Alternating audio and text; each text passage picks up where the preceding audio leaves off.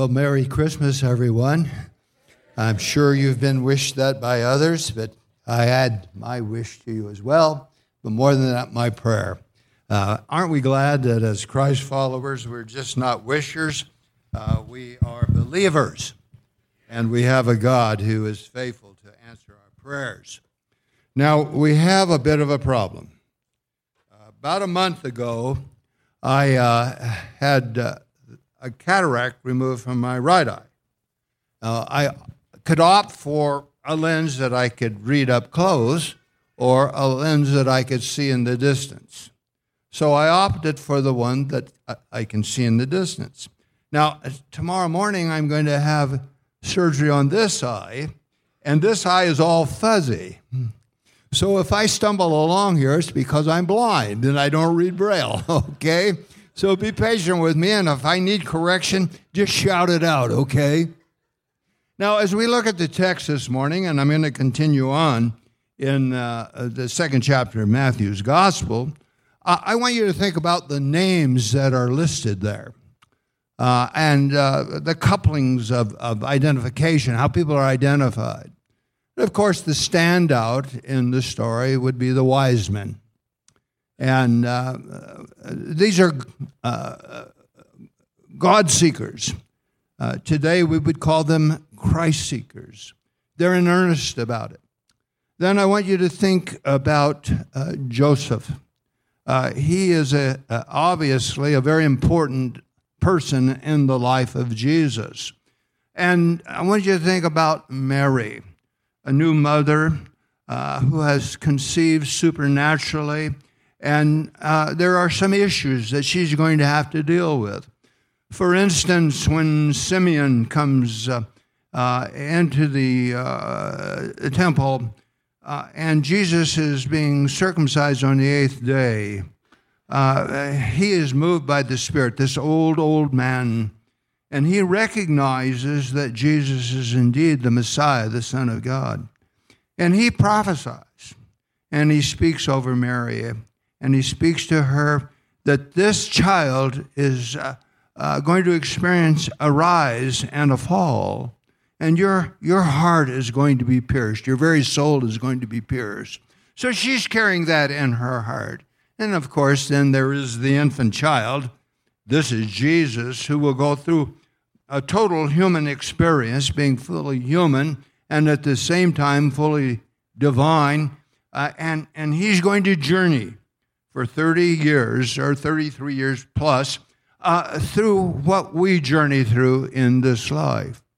And then uh, uh, there is uh, a, a, tyrant by the name of Herod, and the text will have some things to say about him. And uh, then uh, two people from the past, actually three, an unnamed prophet, and then Jeremiah and Rachel. So, with that in mind, let's jump into this text. And what I wanted to answer is the question why the world needs Jesus, and thus why we need Jesus.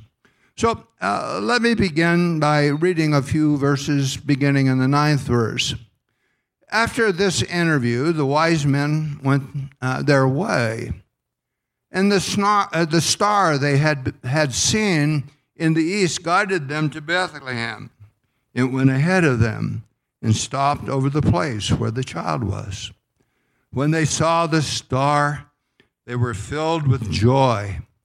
They entered the house and they saw the child with his mother, Mary, and they bowed down and worshiped him. Then they opened their treasure chest and gave him gifts of gold, frankincense, and myrrh. When it was time to leave, they returned to their own country by another route, for God had warned them in a dream not to return to Herod. Now, what I want us to see in this is that uh, first takeaway, first point, the first reason that I see in this text why Jesus needed to come to this world is that he is the sole satisfaction of earnest seekers. Everybody is looking for something in this life. Uh, uh, read the book of Ecclesiastes. Uh, that's, that's a sermon basically preached by Solomon, this great king in Israel, who uh, by some would be recognized as one of the wisest, if not the wisest man that ever lived. And if you think about his life as you read through it, read through the, the book of Ecclesiastes, this, this sermon that he preached, you find that he was wise, known for his wisdom. He was wealthy. Perhaps no one has had the wealth, personal wealth, that Solomon had. We know also uh, about him that uh, he didn't go without. He could have anything that he wanted. Uh, in addition to his wealth, he had women. He had lots and lots of women. He had 300 wives and 700 concubines. That is uh, 600, uh, no, that's 999 too many women in one's life. uh, so he had a harem. And then also, uh, there was the wine. And I think about wine I think about pleasure. And so there was no pleasure that he denied himself. And you know what he said? Empty, empty. All is empty. Life is vain. And when you read Ecclesiastes, you sense the despair of a man who's tried to find life and what uh, satisfaction in life from, from what this world offers, and it hasn't worked for him. And so, in the very last chapter, in his concluding remarks, he says, This is my advice to you fear God and obey him. That's where life is to be found. Well, uh, because of God's providence and ordination, these men travel hundreds of miles looking for something that has been promised. And the reason they know to come is contained in uh, uh the story uh, of the Old Testament when Israel went into captivity. And what we discovered is, and discover, is that all through history, and the second point is this, that uh, God has in place uh, those that have uh, bear a sacred treasure. They carry with them a sacred treasure of which they are the custodians. Now, we know that Mary, in her body, was the custodian of Jesus. Then we know after his birth, uh, Joseph, for a number of years, was a caregiver and a custodian of Jesus Christ. He watched over Jesus. We don't know when uh, uh, Joseph leaves the story. It's assumed that he died uh, uh, uh sometime during the lifetime of Jesus. He's not mentioned in the narrative. But the Lord speaks to Joseph, and these are the words of the Lord to Joseph, beginning in the 13th verse. He says, After the wise men were gone, an angel of the Lord appeared to Joseph in a dream. Get up, flee to Egypt with the child and his mother.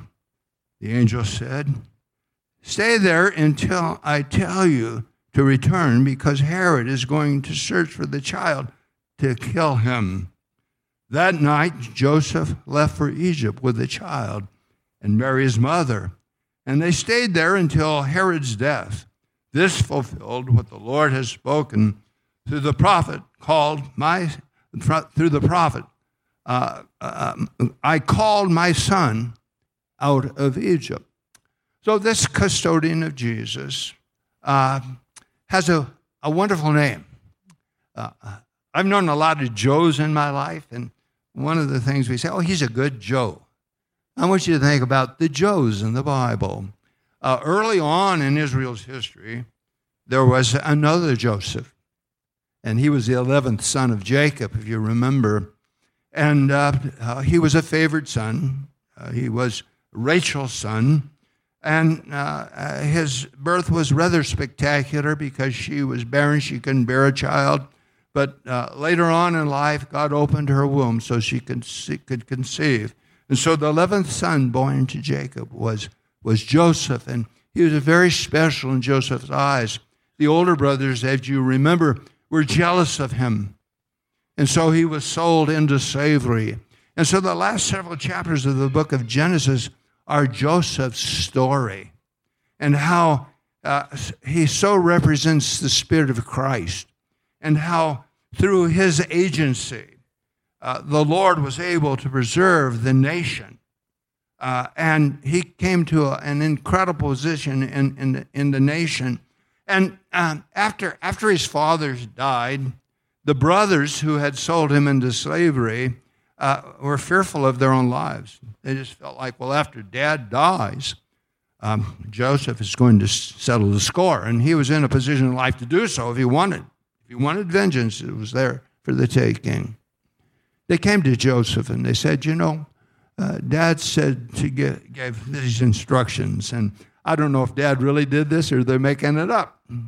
But they say to Joseph, uh, You know, uh, Dad said, You know, could you forgive us? And I'm paraphrasing in, paraphrasing in that sense. And Joseph says, Oh, you don't understand. Um, God sent me here. I was on a mission for God. God sent me here to spare lives. Why did Jesus come? Did he not come to spare life? Did he not come that we might have life and have it more abundantly? And as Joseph in the Old Testament was a custodian of the good news of salvation wrought through a, a physical liberation, if you will. Jesus brings salvation eternally through the gift of his life on the cross and his resurrection. And you and I are custodians of that message. Christ lives in you. Wherever you go, you're as pregnant as Mary was. because Christ lives in you. And wherever you go, you bring Jesus to that circumstance. So the question is uh, Jill obviously is going to have another child here soon, and she's a custodian. So I imagine she watches what she eats, what she does, because something special is in her tummy something special in her womb. And one day she will give birth to that child, and that child will be loved. Paul said, My little children, I, I travail in birth pains over you because I want you to be conformed to the image of Christ. And so not only are we custodians of those who don't yet know Christ, we're custodians of the body of Christ. We're custodians of one another. We care for one another. And I think back over the course of my life because I'm now a very, very old man, and I'm things looks like I'm going to get older. I'm going to see better. And that's what I'm hoping anyway. And I think of the messengers, the custodians in my life. I think of my Sunday school teachers. I think of, uh, we called them sisters. Everybody was sister and brother in the church I grew up in. And so there was Sister Davis. She taught me scripture as an eight year old boy, and I memorized scripture. There was Sister Walker. There was my mother and my father. There were those wonderful people in the uh, Norwalk Foursquare Church where I grew up. They just nurtured and cared for me. They brought Jesus to me. And now I'm a carrier of Jesus. I bring Jesus to people. That's what I do. I'm a professional Jesus bringer. That's who you are. You are professional Jesus bringers. Eh, but it's important how we bring Jesus, isn't it? That, that, that we're, in a sense, nourishing him bringing honor to his name, not shame, but honor to his name? Isn't that what we're called to do? So I thank God for the custodians in my life that brought Jesus to me. But there is a there's a, a, a tyrant in this story, and so let's look at that a little bit, and we'll pick up the narrative down uh, at the 16th verse. Herod was furious when he realized that the wise men had outwitted, outwitted him. He sent soldiers to kill all the boys in and around Bethlehem who were two years old and under, based on the wise men's report of the star's first appearance. So, what we know is that as we celebrate Christmas uh, in the year 2022, uh, there's a lot of tradition in it that probably isn't all that accurate. For instance, most of the scenes that we see, we see the wise men standing around the manger along with the shepherds. Well, that doesn't seem to be the way the story goes. Seems they showed up sometime after the birth of Jesus, and uh, there weren't three. We don't know how many. We know there were three gifts. We don't know there were three. Probably was a large entourage, probably a caravan of people of great notoriety. Uh, they get an interview with King Herod. So the city's in an uproar. Uh, man, who, why are these guys here? And so they get the story out, and as uh, Pastor Rod read, uh, uh, Herod feigns uh, worship and adoration for the newborn king. But is a tyrant. And Jesus came to triumph over tyrants. And when you read the historical accounts of the Herods, and they ruled for about a hundred years, uh, around about the birth of Jesus, probably up until the destruction of the temple in 70 AD. These were wicked, wicked, wicked, wicked men. Uh, we're told that uh, this Herod, uh, shortly after uh, uh, Jesus was taken to Egypt, he died a horrendous death. Apparently, some terrible internal disease had crippled his body. We know it was another Herod who put James, the brother of John, to death, and then laid his hands on Peter and put him, in prison, wanting to put him to death. So he was a tyrant. We know there was another Herod before whom the Apostle Paul shared his testimony, and he had the power to liberate Paul, who was unjustly uh, imprisoned, but he didn't. Their history was not good. And so I think in my lifetime, when I think about political tyrants, I think about Adolf Hitler. I think about Pol Pot. I think about Joseph Stalin, who's on uh, Saddam Hussein, Gaddafi. And, you know, they didn't come to good ends. They did not come to good ends.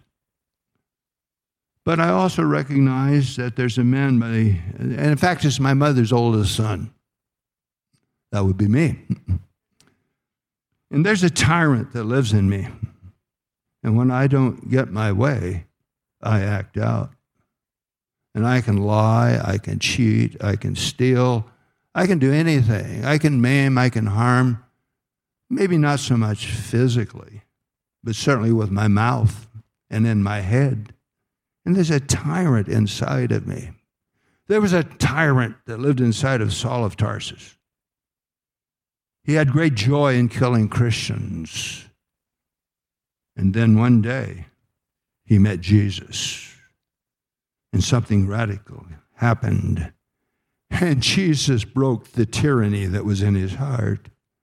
And this man, who had been such an enemy of the cross of Christ, became the great crusader for the cross of Christ. And he says, I came to you preaching the message of the cross. And he became Paul, the writer of 13 books of the New Testament. God loves tyrants. And his, his wrath is poured out simply because tyrants reject him.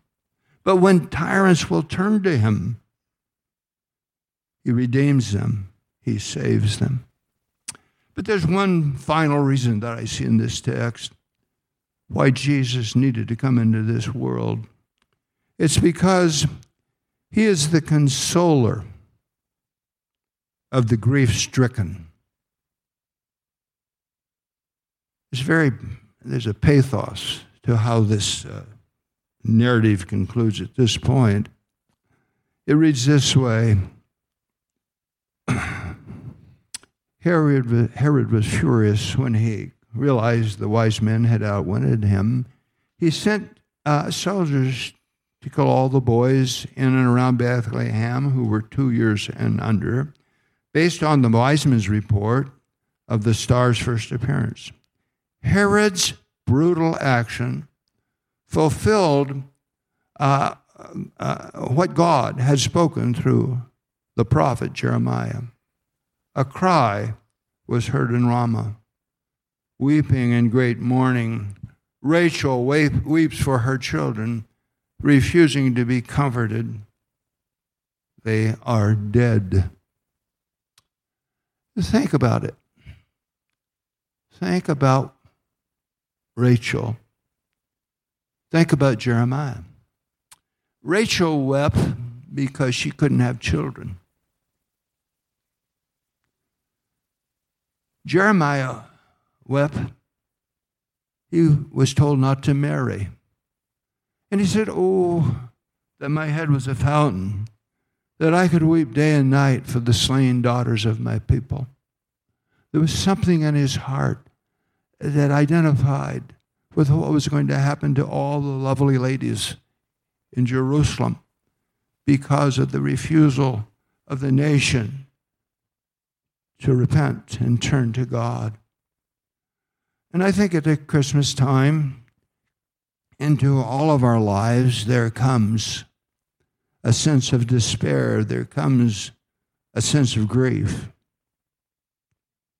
Uh, maybe we're more aware of it at Christmas time because um, that's supposed to be a happy time. It's Merry Christmas and all of that. And it doesn't seem uh, to um, be uh, compatible with the spirit of Christmas sadness.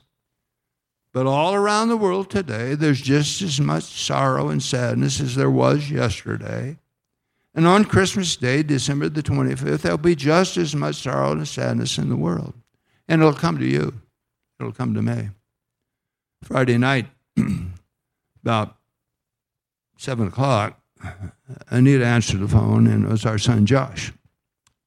Josh is back in the hospital again. He's been there several times this last year. We don't know what's going on in him uh, physically.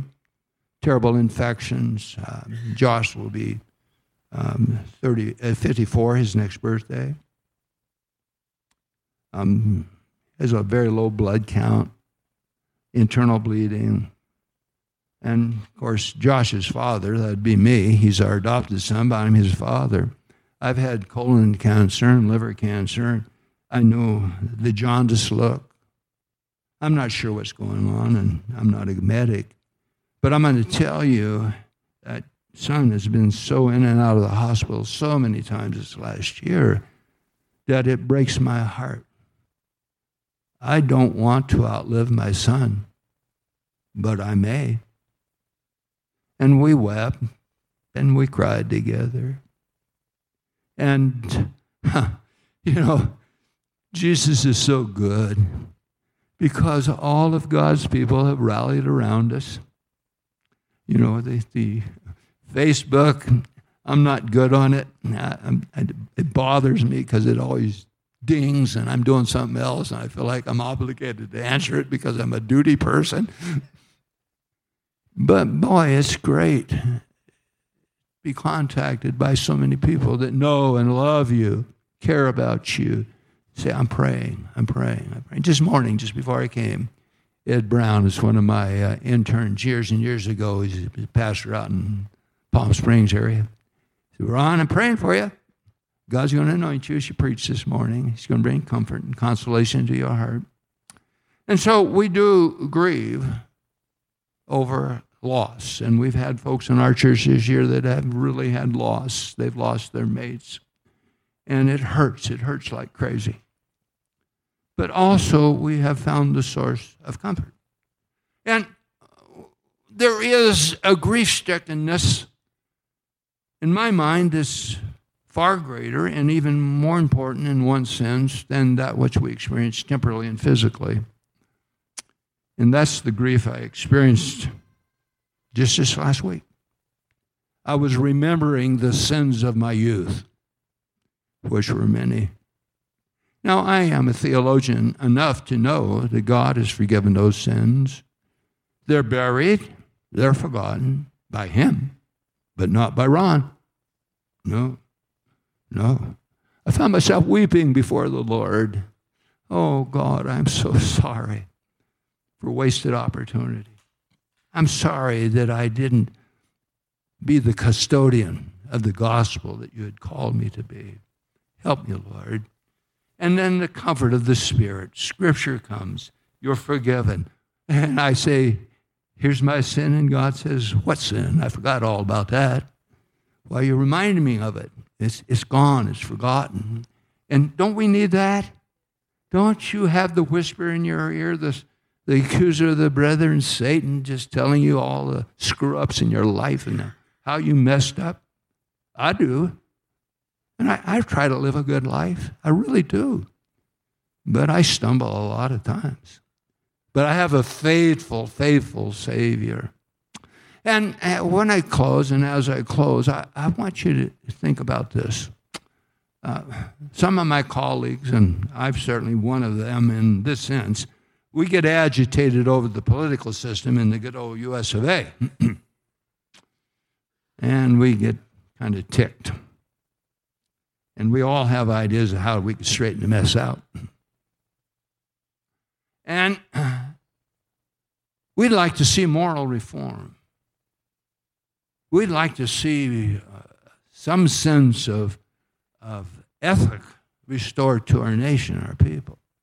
And when I get on that, I can just go on and on and on. But then something says to my heart, is that your primary task? To produce for political reform, moral reform? No. No, my primary task, your primary task, is to bring redemption, not reformation. For if we reform society, and it only makes people live morally better lives, if they don't come to Christ, where's their destiny? Good people will go to hell. And that's the truth of the matter if they reject Jesus Christ. And how are they going to know about Jesus Christ unless I tell them?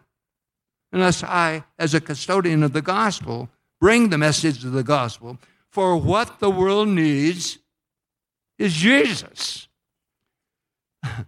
Dionne Warwick sung back in the day, What the world needs now is love.